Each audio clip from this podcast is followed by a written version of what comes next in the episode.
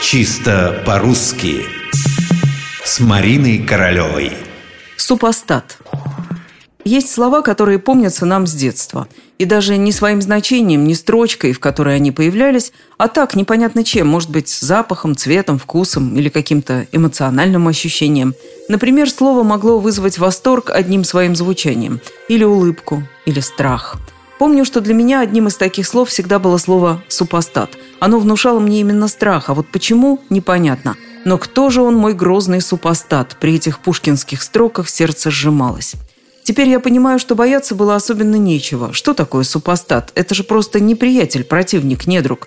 Конечно, противник хуже, чем друг, но ничего особенно ужасного в значении этого слова нет – Хочется, однако, понять, противник и супостат – это одно и то же или нет.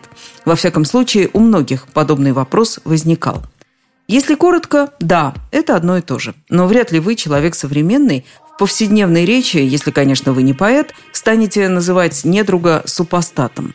Особый случай – ироническое употребление, языковая игра. Но вообще-то слово «супостат» значится в словарях современного русского языка с пометами «устарелое» и «высокое». Кстати, в древнерусском языке супостат означал не только противника, но и дьявола, то есть противника, врага, рода человеческого.